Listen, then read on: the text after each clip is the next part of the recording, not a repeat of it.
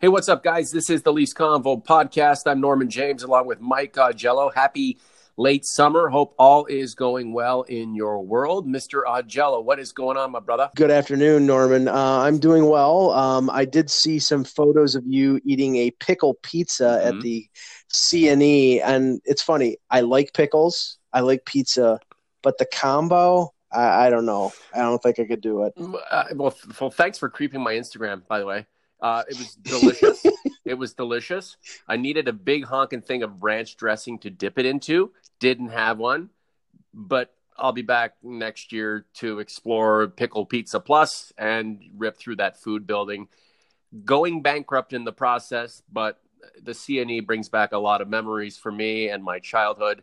Did I rekindle the memories? Did it feel like the old days in these new days? I think a little bit, though the streetcars are nowhere near as rickety and dangerous as they once were. Anyway, Mitch Marner still not signed up with the Maple Leafs. We're what uh, less than a month away from the rookie camp and the tournament to follow, and the training camp and preseason. Should we be uh, concerned about anything, Mike, or do we think that this guy will get signed up somewhere? I don't know, early November. Uh, if I had to I still believe that it's going to get done before the beginning of the regular season, but you've seen essentially a uh, sort of a, a, raising of the temperature on both sides here. Even though you know Kyle Dubas and Marner's camp have kept negotiations out of the press and done a pretty good job of that over the last few weeks, you've seen you know the parameters of potential offers leaking out, whether it be Chris Johnston uh, talking on the Tim and Sid show a few weeks ago, or James Mirtle's piece in the Athletic, where they're talking about the parameters of a three-year deal, or a six-year deal, or a seven-year deal, and how much money.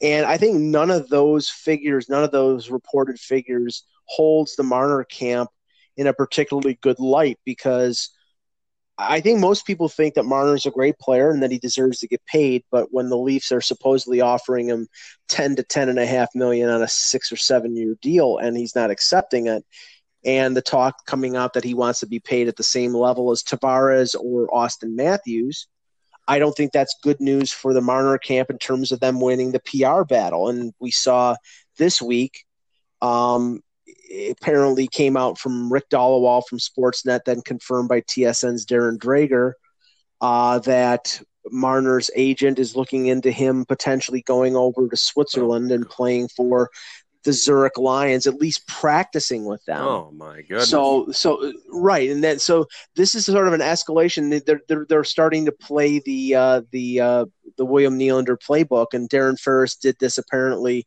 with uh, Athanasiou in Detroit a few years ago, where he threatened to ha- he threatened to go to the KHL. He never ended up doing it, and he ended up signing with the Red Wings, but that's sort of like a threat to the Leafs that okay, well, we're, we're, your offer isn't good enough, so we're going to explore practicing, and you know, I would assume the next the next uh, step would be, well, we might sign in the Swiss league. Wow. And, you know, it's I, I don't know that I'm just I'm that hasn't been reported. I'm just saying if he's going over there to practice, then it seems an awful long way to go to just skate around with the team.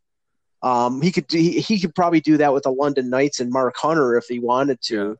but he's going over to Switzerland, or at least it's, it's that was floated. Now mm-hmm. that the team came out and said that they haven't made a decision, which I think undercut Marner's camp a little bit. But it's gotten to that point where there's threats of him going someplace else to do things, and that's that's not good. This is the Leafs Convo: Mike Augello in Buffalo, Norman James in London.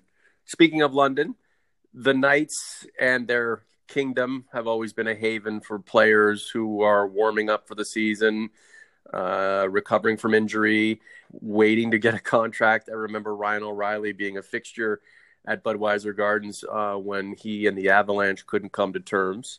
Ferris, Paul, and Mitch, to an extent, seem like a you know half a bunch of big babies and half biding their time, waiting for the Maple Leafs to, I don't know, open the door a little bit more, maybe open the, the coffers a little bit more. It's interesting, though, and ironic in a way. They want what Auston Matthews wants and are at least threatening to go play where Auston Matthews once played when Auston Matthews was 18. It's kind of pathetic, isn't it? Mitch Marner, three, four years into his NHL career, going to play where Auston Matthews played before he was drafted. I mean, the optics aren't great right now. They're not going to look much better if he actually does go to Europe and do this. I I look at this as you know, I mean, it's a it's a leverage play. I believe it's you know putting pressure on the Leafs or at least a shot across the bow to say, well, this is an option for us. I don't think it's a realistic option. I don't think he's ever going to play in the Swiss league. He probably wouldn't make enough money, not even close to what he would make uh, in the NHL. And even if he made significant money, he, he would probably be spending a lot of that on insurance in case he got injured over there. I mean, it's a it's a whole it's a whole escalation of things. But I I think what this rumor illustrates is the fact that the offer sheet option is gone because he wouldn't be floating going to Switzerland to practice if there was a team out there uh, willing to offer him a seven year max deal on an offer sheet that he could use to apply pressure to the Leafs to get a contract. The Leafs know mm-hmm. that there is no offer sheet coming. They know that Marner wants to play in Toronto. They're making him fair offers they don't think the, the Marner camp doesn't think they're they're good enough. So I think they're going to play this out as long as they can, uh, and hope that the the Leafs and Dubas break down. I just don't think the Leafs and Dubas will break down this time. Mike, the threat of an offer sheet is slightly less exciting than trade deadline day in the NHL. It there's not there's not a lot there. What's I mean, we, we saw the Canadiens try to do it with Sebastian Aho. Didn't work. It really doesn't amount to much more than bluster and, you know, the creation of little bad blood. Uh, a lot of questions from the local media. Really, what is it all about? Really, there's no there there when it comes to the offer sheet. The the Aho offer sheet from Montreal was pretty much a joke. Most managers think it was because it really wasn't a challenge for Carolina to match it. It didn't didn't hold their feet to the fire at all. And unless a team gets a player like Marner locked up for seven years, where it makes it worth their while to give up four first round picks, they're not going to do it. And most of these RFAs, they want shorter mm-hmm. term deals so they can have another contract uh, get in their mid 20s while they're still in their prime. So that's why until there's a new CBA and maybe some changes in the rules, it's not going to change. But the problem is, is you know these players their only leverage is to deny their services, and that seems to be the case with Marner right now. And who knows how long this is going to mm, last? Justin Solnier on Twitter. How do you think the Gardiner situation will play out? One year is it an option? I, I, I doubt it simply because there are teams out there still looking for defensemen. Right now, everything is frozen because of these RFAs. There might be teams out there that want Jake Gardiner, but they're basically looking to solidify some of their other signings or find out whether they can make other moves and then they and then you know Gardiner's contract comes in, into effect. Um, there's been talk about have, him having a handshake deal with another team, um, but that hasn't come to fruition, and nothing is moving right now. I mean, the Colin White signing yesterday was the first RFA that sort of broke in the last few weeks, and you know he's he wasn't one of the big names until one of the big names breaks, and then all the others start falling in. Everything is frozen. So I think that includes like Rasmus Ristolainen getting traded in Buffalo and Jake Gardiner getting signed wherever. But I still don't think it's going to be in Toronto because Toronto will not have the cap space to sign Marner and keep Gardiner. a handshake deal. What is this? Punch Imlach and Eddie Shack? What are they oh, drinking whiskey? All right, let's do a deal. One year, 35 grand. We're in. Well, I mean, it doesn't offer a lot of security for a guy who had a back injury last year. And that might be a, that might be a question of, you know, uh, the, one of the reasons why you know, teams haven't signed him up mm-hmm. yet, but I still think there's, there's interest in him. It's just the question of how long and how much. And I, I, I think it's going to end up like Cody Franson did a few years ago, where he's going to end up getting a two-year contract somewhere. Um, and, I don't want to shit on money. Gardiner. Okay, we've reconciled our our Gardiner distrust and um, you know devaluation over the years. But if this guy is as good as his, uh, you know, his backers and his supporters have made him out to be, why is he not? Why wasn't he one of the marquee free agent signings the, in July? Why is he not on a team right now making outrageous amounts of money, copious amounts of cash? I know he's got some injury issues, but That's I don't understand if if he were one of the marquee players in the league, one of the best defensemen in the league, as many have made him out to be, why why is he still mm-hmm. a free agent? And I'm not shitting on him, Mike. I'm just asking the question here, and obviously I know the answer. I, I know they're two completely different type of players, and I keep going back to this comparison because Franson was a slower defenseman, right hand shot. Um, you know, Gardiner's a faster, uh, better skater, um, left hand shot. There are a lot of differences between the two, but the one thing they have in common is they're both analytics darlings. And the one thing they have in common is when they hit unrestricted free agency, by some miracle, they didn't get signed for a while. And that either says, well, that not everybody in the league is still buying into analytics, or the general managers in this league recognize that they're not they're not as good as the they've been sold as by that particular community. I think Gardiner is a fine offensive sure. defenseman. Defensively, at age 29, he's a train mm-hmm. wreck. He always will be. I haven't seen one improvement in his defensive game in the last few years.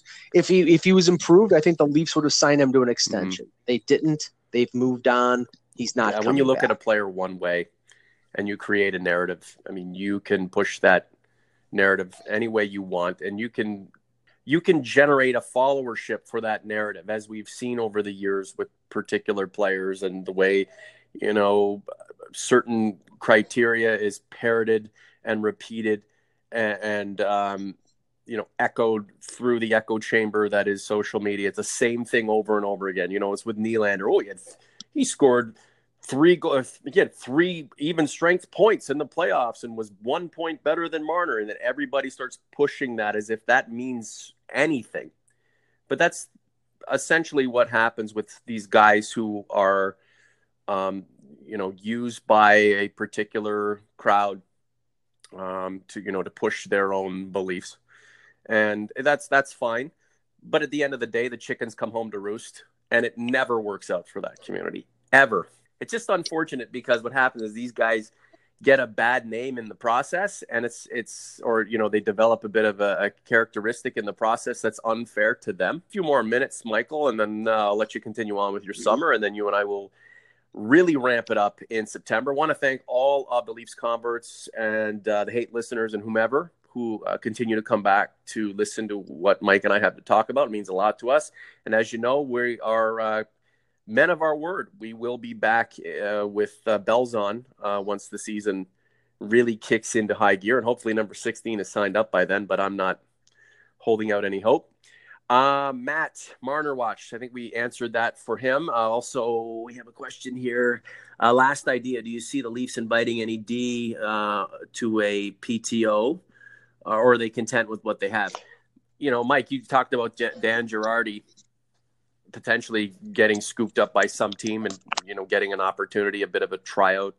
Um, you know, when push comes to shove, but don't the Leafs have enough defensemen now? Can't can't we just start to focus on who they have, who they've signed, who they've traded for, and then obviously there are guys in the in the minors who want to get a crack at this too. It feels like you know there's a, a, glut of defensemen, maybe nobody who stands out like Bobby Orr, but let's give some of these guys a crack without having to crowd the situation any further. Well, I, I, think you can do both, especially with a PTO. I mean, the thing is, if you don't make a move on one, and then you realize that the defense that you have is not good enough, you know, remember Travis Dermott will probably be out till November. They're very, you know, Kyle Dubas has made comments about being being very high on Liljegren and Sandin, uh, possibly you know, making the jump to the NHL. But if they're, you know, if they think that they need a little more time, then your options are, you know, Martin Marincin, Ben Harpur, uh, Kevin Gravel. It's not exactly the cavalcade of, uh, of quality defensemen. And that's why, like, it, you know, t- today uh, Andrew MacDonald, former Flyer, was given a PTO by Calgary. Uh, Calgary lost one of their top defensive prospects to an ACL injury, uh, Juuso Valimaki, and they bought out Michael Stone. So they brought in MacDonald as sort of a stopgap in case you know he plays well and some of their other kids aren't ready. They can sign him to a one-year contract. I think the Leafs can do that. As to whether they will, uh, I mean. Girardi is out there. Ben Lovejoy is out there. Dion Phaneuf is still out there maybe these are these guys are not that you know they're not good enough to do it anymore. But I think there's no harm in looking, and if any of them are willing to take a PTO and try to earn a job, I, I think it's worth the I would think it's worth the while. Does Dion Phaneuf find employment before the exalted? the legendary Jake Gardiner. I mean, how would that be possible? It's I mean, it's tough because there hasn't been there hasn't been a peep about Dion since the buyout and you would think that a name so prominent as, as his would have gotten snapped up by some team that is just looking for uh, you know bottom pairing insurance but it may be the case that Phaneuf is he's content with his career being over with. You don't know. I mean we don't know the scenario. He, it's got to be a particular situation for him where he thinks he has an opportunity to earn a job. Um, I'm anxious to see whether he he gets invited anywhere because if it's like if it's like his hometown of Edmonton or you know uh, you know Tampa Bay was possible until they signed Shattenkirk. I thought that there was a possibility of him getting signed to a PTO. I I don't think that it'll go well if he tries Toronto. I don't think that is an avenue that will work. Although Babcock liked him when he was here, so I thought, you know, maybe there's a chance they would go down that road. But I'm starting to think that's not the case. Why is it that I have a pathos and a sympathy for Dion Phaneuf that is not there for other players who probably deserve it more? What is it about this guy? Mm, I mean, I think he was put into a scenario that he was no win for him. They, you know, they traded for him from Calgary, and immediately Burke and Ron Wilson put him into the captaincy, which I think he would have benefited from not being captain. Um, you know, he gets the big contract, and uh, nobody's going to turn down seven million dollars a year when I don't really think he was a seven million dollar defenseman. That was Dave Nonis's fault. I mean, he was sort of a, a, a you know a creature of circumstance. Yeah, I, call. You know, and and you know guys guys like you know Phil Kessel.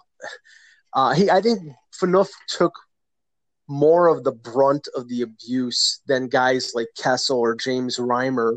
And I think you know those guys deserved as much or more of the abuse and the blame for the failings of that team than Phaneuf did. But you know he's a flawed player. He never turned out to be you know the next Scott Stevens as he was billed to be when he scored 20 goals with Calgary. So mm. you know, but in, but in terms of in terms of like if there's anything left there in terms of bringing him in as a bottom pairing guy, or you know, if not if the Leafs, if if it's another team, you would think that there's there's something left in the tank at age 34. But maybe the league has changed so much, and the speed has become so much of a factor that he he can't play anymore. But we'll see if somebody extends him that PTO.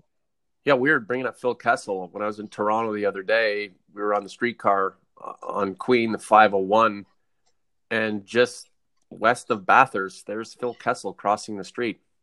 And hmm. I know hot dogs, hot dog. He looked really slim. It looked good. He was wearing a uh, white Under Armour hat. And my wife's like, "How do you know this Phil Kessel?" I was like, "I'm a hockey guy. I'm a sports guy. You know, I did sports casting for 20 years. It's in my blood. It'll always be. I know people when I see them. It was Phil Kessel crossing the street. Um, he wasn't crossing at the light. So, kids, you know, Phil Kessel might be a superhero to you, but he's breaking the law. He's a J- he was he's a jaywalker. no, I don't know. Uh, and she's like, "Why is he in Toronto?" I was like, "I don't know. It's one of the biggest cities in North America. Lots going on. I mean, he played here forever. They're training. There's all kinds of stuff happening. Good for him, you know." Uh, uh, but it was just Lots weird. It's like a, a, million, all these people in this area. It's crowded. You know, it's uh, rush hour and stuff. And there's Phil Kessel crossing the street. Who knows? But uh, any last words uh, from you, Mister A, before we wrap?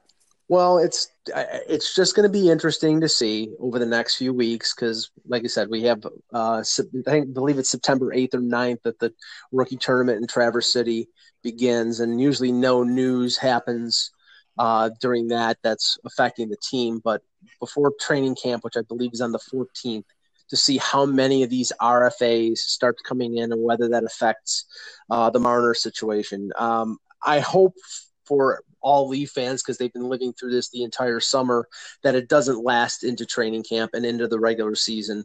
But I'm fearful that it might. Mm-hmm. Uh, thanks again to all of our listeners. We have a new round of shirts going out to our Patreon patrons. A few that are still left to be sent, but uh, they will be. We're just changing our shirt provider. Uh, in the meantime, if you throw a couple dollars at us on Patreon, uh, you get yourself a free Leafs Convo shirt. I'm looking forward to sending those out. I'm also looking forward to many podcasts in the future. My friend, Mr. Augello, Western New York at this time of year is just like Western New York any other time of year. You enjoy it, and I'll enjoy London. Thanks. And there's really not much more to say about that. Talk to you soon, buddy. Thanks, Norman.